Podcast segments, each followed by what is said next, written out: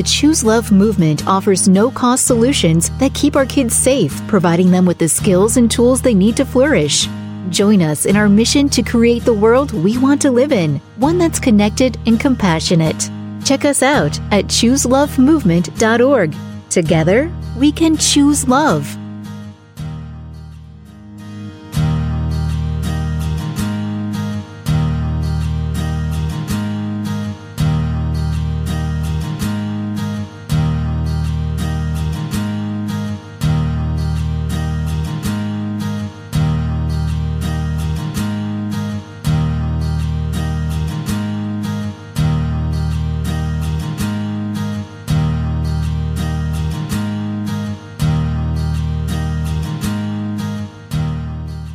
Welcome, everyone, to the Choose Love podcast. My name is Scarlett Lewis. I'm the founder of the Choose Love movement. And today we are going to talk about what's happened over the last 10 years. As we just observed the 10 year anniversary of the Sandy Hook tragedy that happened on December 14th, 2012, I'm now reflecting on 10 years of choosing love in my son's honor and focusing my life on our number one priority, which is our children and keeping them safe, and advocating for their health and well being. There is nothing more important. And thank you so much for joining today. These are just my thoughts, really off the top of my head. Uh, it is 10 years, and anyone who has suffered a great loss will understand how, ah, that rolls off the tongue because in some ways it seems like it's been so long, and in others it seems like just yesterday that my six year old son, Jesse McCord Lewis, was murdered in his first grade classroom alongside 19 of his classmates and six educators in what is still to this day the worst mass shooting in an elementary school in the history of the US. Of course, there have been hundreds of school shootings since then. And the best decision that I've ever made in my entire life, uh, aside from having my two sons, was to choose to thoughtfully respond to that tragedy by becoming part of the solution, taking my part of the responsibility for what's going on in my community and in my world. And in that way, I was not a victim. And let me tell you something I was determined not to be another victim. I had a 12 year old son at the time, and I realized that I was modeling for him in the moment.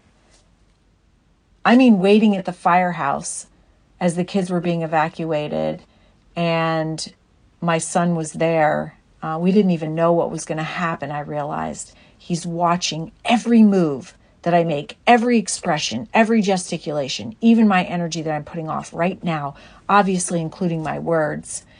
And I'm teaching him in the moment how to manage stress, anxiety, challenges, difficulty, roadblocks, pain, suffering, tragedy for the rest of his life. And that awareness really helped me rise to the occasion. I mean, I was the only single parent, aside from Jesse's dad, that uh, that lost a child, and so I really dealt with this. I, I would say myself, but I had an incredible family that was actually coming uh, while we waited from Boston, from Norwalk, just to be with me um, before they even knew that Jesse had been lost. And so I have a tight familial connection and incredible friends. Uh, especially big shout out to my friends from high school that came s- just stepped up to the plate when they heard about what I wanted to do and were there for me in every way. In fact, I can safely say the Choose Love movement would not be a thing if it wasn't for my friends from high school, Darien High School, giving them a big shout out. Thank you. Thank you guys for loving and supporting me every single step of the way. It's incredible. And and the Choose Love movement has been able to do what it's done. Uh, and I've been able to facilitate that because of the love and support of my family and friends. It's really important to know. And, you know, I, I, 10 years later, I'm realizing that what our focus is is so important. In fact, it's more important now than ever with diseases of despair. And when we use that term, we're talking about suicides, we're talking about homicides, we're talking about substance abuse, mental illness, depression, anxiety, all of these diseases are at all times all-time highs. And so what we're doing isn't working. And of course, you know, if you take this to 10 years ago, no 6-year-old should be shot in his first grade classroom. Our kids should not be in fear for their lives in schools, and they are. I just had a short call with a fourth grade class who is doing a project on school safety, and they asked me what my idea was. And of course, my idea is addressing the root cause of the suffering that leads to violence, well, as well as substance abuse and a lot of mental illness, by giving kids the essential life skills they need to manage pain, hurt, difficulty. Um, on the Department of Homeland Security's pathway to violence, it's called a grievance. and the grievance stair steps up into an attack. And so much of our resources, time, energy, money has been focused on the attack end. And I have been focused on the grievance end, providing kids the skills and tools they need to manage their hurt, to learn from it, grow through it, and be strengthened by it instead of being taken down by it. And unfortunately, sometimes taking down those around you as well. There's actually a scientific term for this, and it's called post traumatic growth. We're we are designed incredibly as human beings to actually grow through difficulty. And instead, all of our focus has been on PTSD. And yes, PTSD, post traumatic stress disorder, is a problem for sure, but it impacts far fewer than those who actually experience post traumatic growth. It's just absolutely been a fascinating journey for me over the past 10 years. Every single day, researching and reaching out, speaking to people about how we can be part of the solution. And that's actually led me also to work in prisons and with school shooters because I ask them the question that no one else is asking them unless uh, they are and I haven't heard about it, nobody's talking about it. But that's how did we fail you? What could we have done for you? What essential needs could have been met? What life skills could have been taught to keep you from doing what you did? You know, my work in prisons has shown me that people don't know they even have a choice of love unless they're taught this. Uh, this leads me to that great quote by Nelson Mandela people must learn how to hate. Babies aren't born hating. this is me saying this. No one's born hating. No one's born a mass murderer. Hurt people hurt people. So nobody's born hating. People have to learn to hate. And if they can learn to hate, they can be taught to love. For love comes more naturally to the human heart than its opposite. And that is so beautiful. And that is so true. And we need to start doing that because we're seeing a lot of anger, hatred, resentment, grievances in our world every single day. You can look in the media. Of course, the media understands that our brains are attracted to negativity. That's our natural negative bias. It's there to keep us safe. Uh, but we're attracted to that. So over 90% of the headlines are negative anyway. You don't have to search too hard to find evidence of a murder and and unfortunately generally it's a mass murder in the US or or someone speaking negatively about someone else it's incredible that as adults we've really forgotten i think that we're models for our younger generation so you've got people in positions of power that are acting like bullies on the playground it's really unfortunate. And it could be, by the way, that they don't have these character, social, emotional skills, tools, and awarenesses that I'm talking about that would help them control their state so that they can thoughtfully respond instead of impetuously react. It's so fascinating, all that I've learned, and even the neuroscience around how we deal with conflict in our lives. Our amygdala, our freeze, fight, or flight center, is always online. Our brain's main objective is to keep us safe. So we focus on the negative. Now, our, our, our ancestors in caveman times focused on looking for a saber-toothed tiger and constantly scanning for danger, right? And so it was those that that could see a saber-toothed tiger first that ran that would live to pass down their genes. We still have that.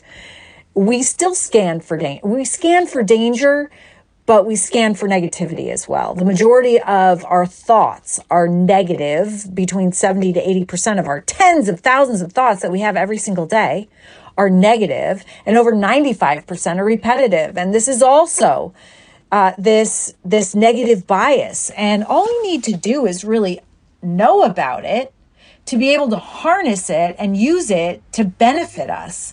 So that also means in conflict, our amygdala, which is four times faster than our prefrontal cortex, is online immediately, going through our memories in every situation, scanning for danger. have we been in this situation before? Yes, we have. High alert. Put your proverbial dukes up. This is what our brains do when somebody says something that's unkind to us, or we get into a situation where uh, our brains perceive uh, that we're in danger our amygdala is immediately online and the blood flow is cut off to our prefrontal prefrontal cortex where logic and reasoning reside. So we're actually if you're, you know, anxious and and you go through life that way, kind of perennially fearful, then you're constantly living in this state of freeze, fight, flight, or fawn, dealing with it in one way or another and you're really not operating from your prefrontal cortex. I remember working with Dr. Chris Kukk, who uh, is now at Longwood University on the neuroscience for the Choose Love movement. And this was nine years ago, and it just opened up a whole new world of awareness for me.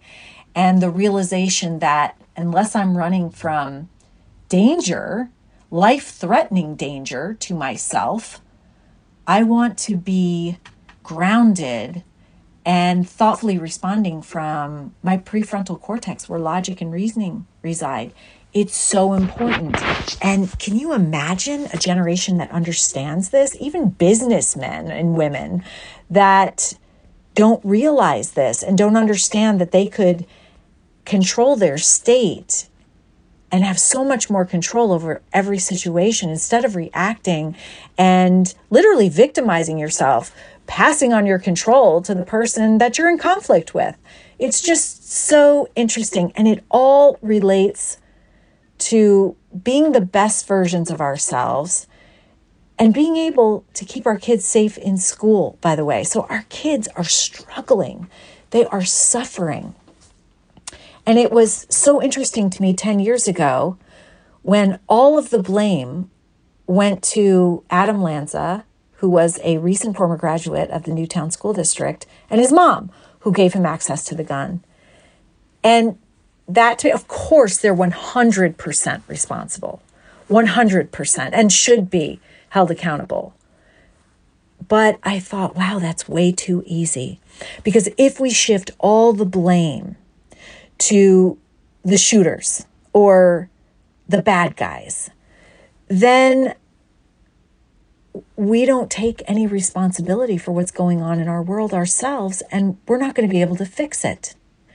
And so we did. We blamed Adam Lanza and his mom, and then we went on. And now we've 10 years later, the school shooting at Robb Elementary School in Uvalde, Texas happened.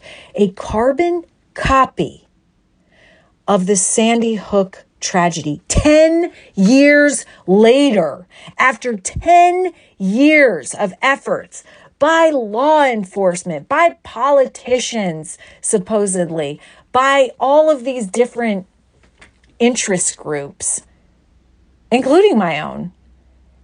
And we had a carbon copy. I remember being interviewed. I had just gotten out of a high school where 1,600 kids brought me there in New Hampshire to learn about the Choose Love movement. They wanted to understand these skills and tools. It was actually a student led business that paid my fee. It was incredible.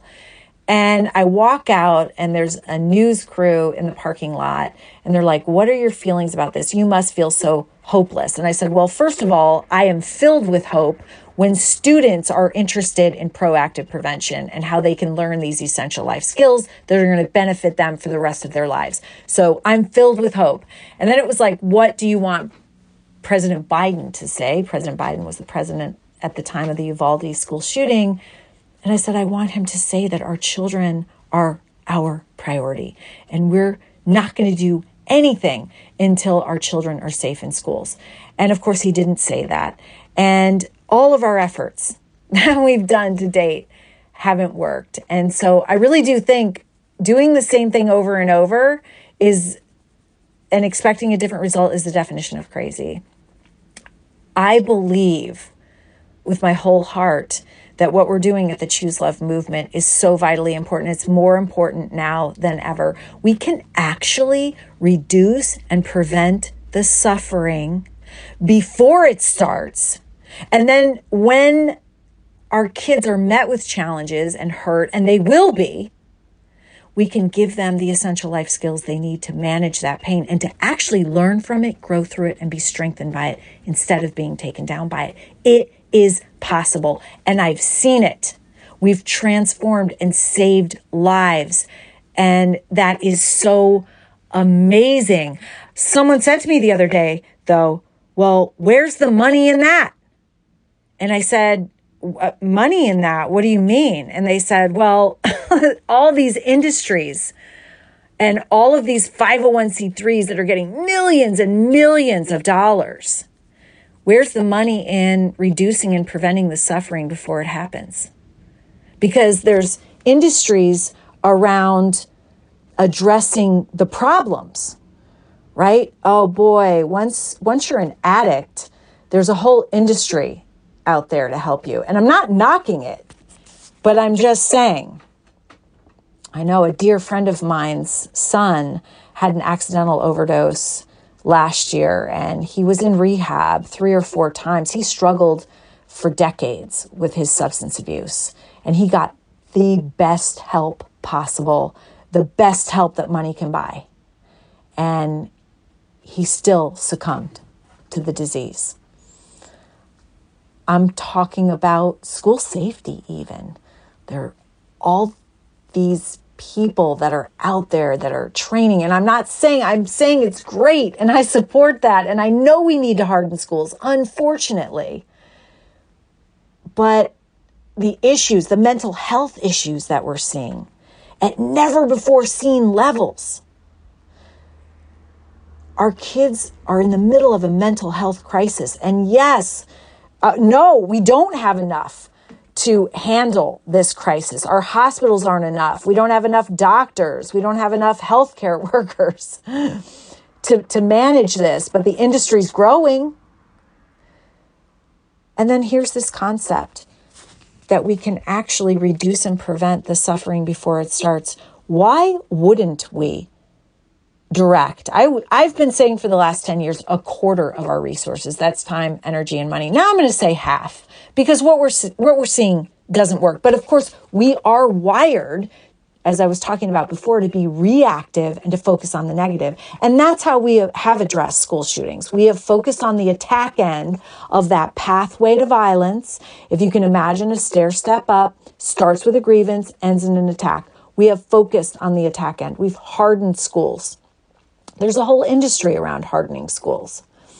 We have worked on the reunification process. We have ALICE training, that's active shooter training in the schools. And unfortunately, we need to do that. But at the same time, and equally as important and often, more often than not, overlooked is this grievance end of the pathway to violence. Providing kids the skills and tools they need to manage their hurt and their pain and their grievance so that it doesn't escalate into an attack. I mean, that just makes so much common sense to me. And I'm going to continue to promote this. I've been promoting it for 10 years. I've traveled all around the world multiple times speaking about the importance of this, and I'm going to continue to do it. There are courageous leaders out there that hear this message and know that I'm right and embrace it. I have to give a shout out to Governor Sununu. He, we, I, so we have ambassadors in almost every state, and Shannon Desilets was one of the first people to respond uh, to the Sandy Hook shooting as a trauma expert. And she came to the town, she provided trauma relief, and I was on her table. And so I started talking about what I wanted to do. I said, I want to develop a program and I want to make it lifespan. And I want to teach kids essential life skills that could help them manage their pain, their loneliness, their disconnection, their isolation, help them to be able to connect, to feel like they belong, basically help them to choose love. And she said, This is incredible. I have a son in high school and and I when you're ready, let me know. And I'm going to bring you to New Hampshire and I'm going to uh, try to get this into my son's school. So, true to her word, she did. But not only did she do that, she invited the governor and Perry Plummer, who was the uh, the the man that Governor Sununu had tasked with developing a statewide school safety initiative. So they came to my talk and they listened. And the outcome is incredible. Perry Plummer met me afterwards and he said, This is going to become part of our statewide school safety initiative. We've worked a thousand hours on the report and we still had something that was missing, and this is it. Uh, incredibly courageous leader uh, we met with Governor Sununu, and he said, This is incredible. This is so important. We have to address that grievance end. Um, he hired my ambassador, who is now the director of the Choose Love movement, working out of the governor's office in New Hampshire. And Shannon has done more than anyone else in the history of the world to help promote character, social, emotional development with not only within schools within her state, but in governmental agencies, in the Department of safeties with first responders, with bus drivers, within the university system, within the child care system, within the prison system. I'm going to attend the second graduation of the Choose Love for Prison program. I mean, this is so incredible. And it is continuing and it's growing.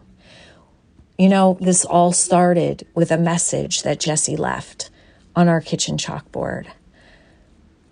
When I came home after the tragedy, and it took me a couple of days because I had gone to my mom's house first and I never thought I could walk back into this little farmhouse where I raised my two boys alone, see Jesse's coat hanging on the rack, which, by the way, it's still there. It always will be there.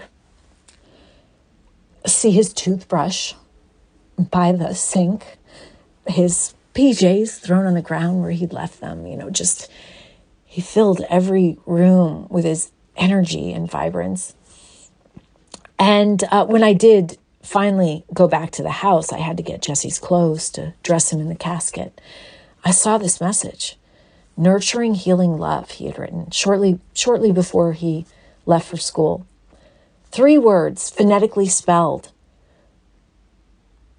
but not in the vernacular of a first grader. Nurturing healing love.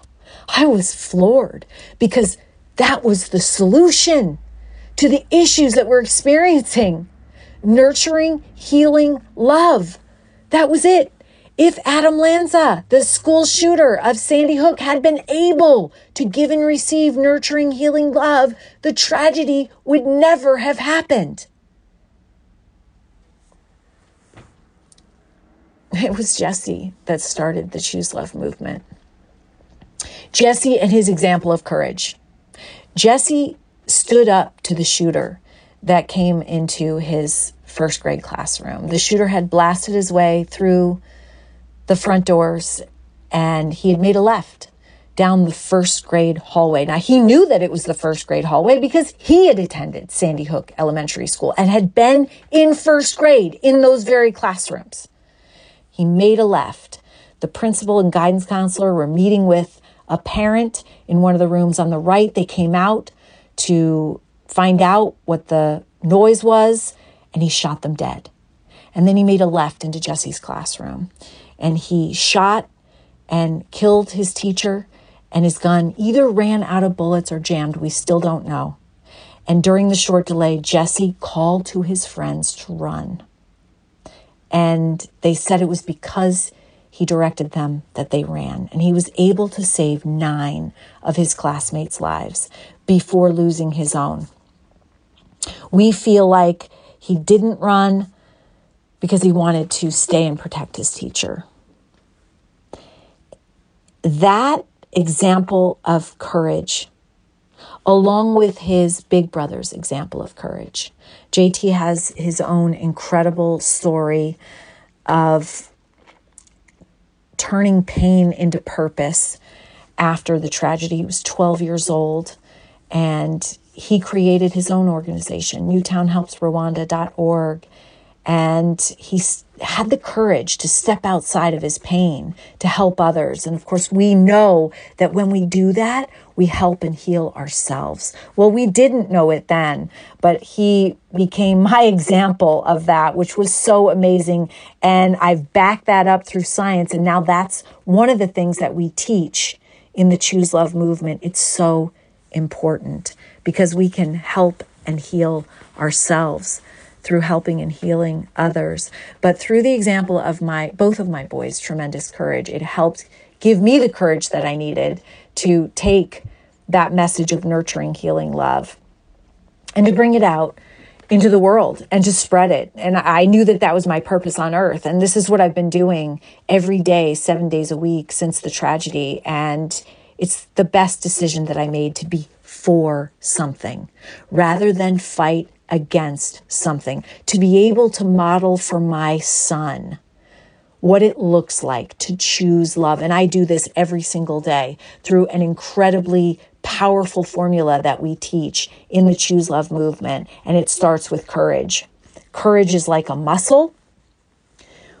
We know this through science. We can practice it to strengthen it. And it takes so much courage every single day to put our best foot forward when we don't feel like it, to be kind when others aren't being kind to us, to do the right thing instead of what's easy. Uh, it is obviously, you can tell that it's not just for kids. This is a human centric program. It's incredible. Everything that we teach is universal, it's for all of us, and it can benefit the world. And courage is so important. And you need courage to practice the rest of the formula, the next character value. And it actually is a derivation, a translation of Jesse's powerful form, uh, uh, chalkboard message that he left. uh, nurturing. Nurturing means loving kindness and gratitude. Practicing gratitude, having the courage to be grateful even when things aren't going your way. And we use gratitude as the great mind shifter because, you know, I talked about how we're wired to focus on the negative and we can only focus on one thought at a time. So you can only focus on a negative thought or a positive thought. So when you're ready to move from negative to positive, you can you can use gratitude to do that. And then uh, healing literally means forgiveness and having the courage to choose to forgive, to choose to face the pain in your life and to take your personal power back, to cut the cord that attaches you to pain. Because we know, and I know through my work in prisons and working with school shooters, I've never met another human being that is intentionally tried to hurt someone physically, mentally, or emotionally, even if they haven't tried, just hurt someone that isn't coming from a point of pain themselves. And with that understanding, we can get curious about what their point of pain is and why they did that. That can move us towards forgiving. Forgiveness is the most powerful thing I did for my personal healing, forgiving Adam Lanza. And actually, I felt compassion for him because if you looked at his life, he was neglected he was most likely abused. He was disconnected. He was isolated. He was bullied. He had so much pain throughout his life and he didn't know how to handle it. And he did not have good connections. So he got to a point where he just decided he was going to take it out on others. He couldn't handle it. it was the only way he knew to get rid of his pain. And the amazing thing is, if he had some skills and tools, if he had been able to give and receive nurturing, healing love, the tragedy would never have happened. It's so simple. But of course, simple isn't always easy. Forgiveness is huge. And forgiveness, by the way, there are decades of research, and the number one benefit of forgiveness is healthy relationships. Harvard University's now 85 year grant study, the longest ever study on human life, shows that healthy relationships is the key to happiness. You see how this all comes together? And then the last character value is love compassion in action, having the courage, like JT did, to step outside of his own pain to help others. That's when we help and heal ourselves. Now, the whole Choose Love movement started at Jesse's funeral when I got up to speak. And I said to everyone, this whole tragedy started with an angry thought and the amazing thing to me is that an angry thought can be changed. So I asked everyone that day, please start thinking about what you think about and change one angry thought into a positive thought. Now, everyone went out to the four corners of the United States and they started calling me, emailing me, and texting me saying that one simple act had completely changed their life. And I knew that I was on to something. And that still stands today. We focus so much on our thoughts because our thoughts are what we have control over. When we lead with our thoughts in our cognitive triangle, our thoughts impact how we feel, which then impacts how we behave and how we show up in relationships. When we lead with loving thoughts, we are creating our experience. We're able to choose our thoughtful response. It feels good, and that's reflected in how we show up in relationships. But when we lead with feeling bad, then we are in a reactive experience. We are not leading with our prefrontal cortex. We're leading with our freeze, fight, or flight, our fear center. That doesn't feel good. And that is reflected in our behavior.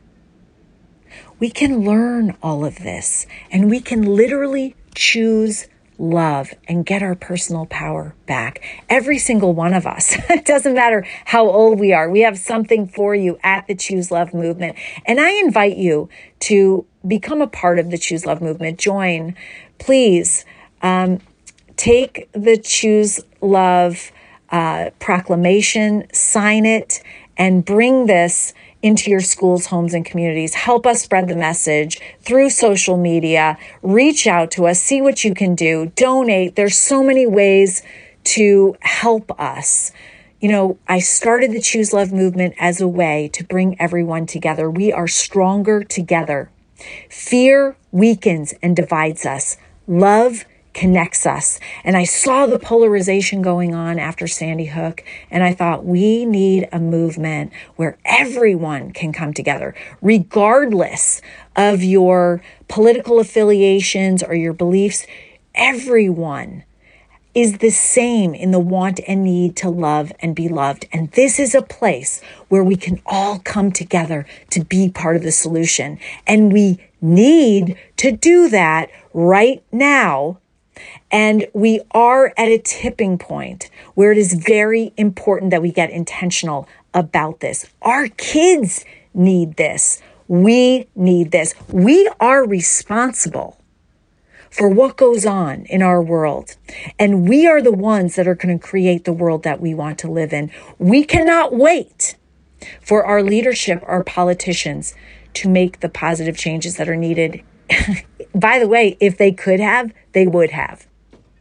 It is going to be up to us. Please join the movement to choose love and help me create the world that we want to live in, as well as the world that we want to leave as our legacy for our children. Thank you so much. And here's to 10 years more of choosing love.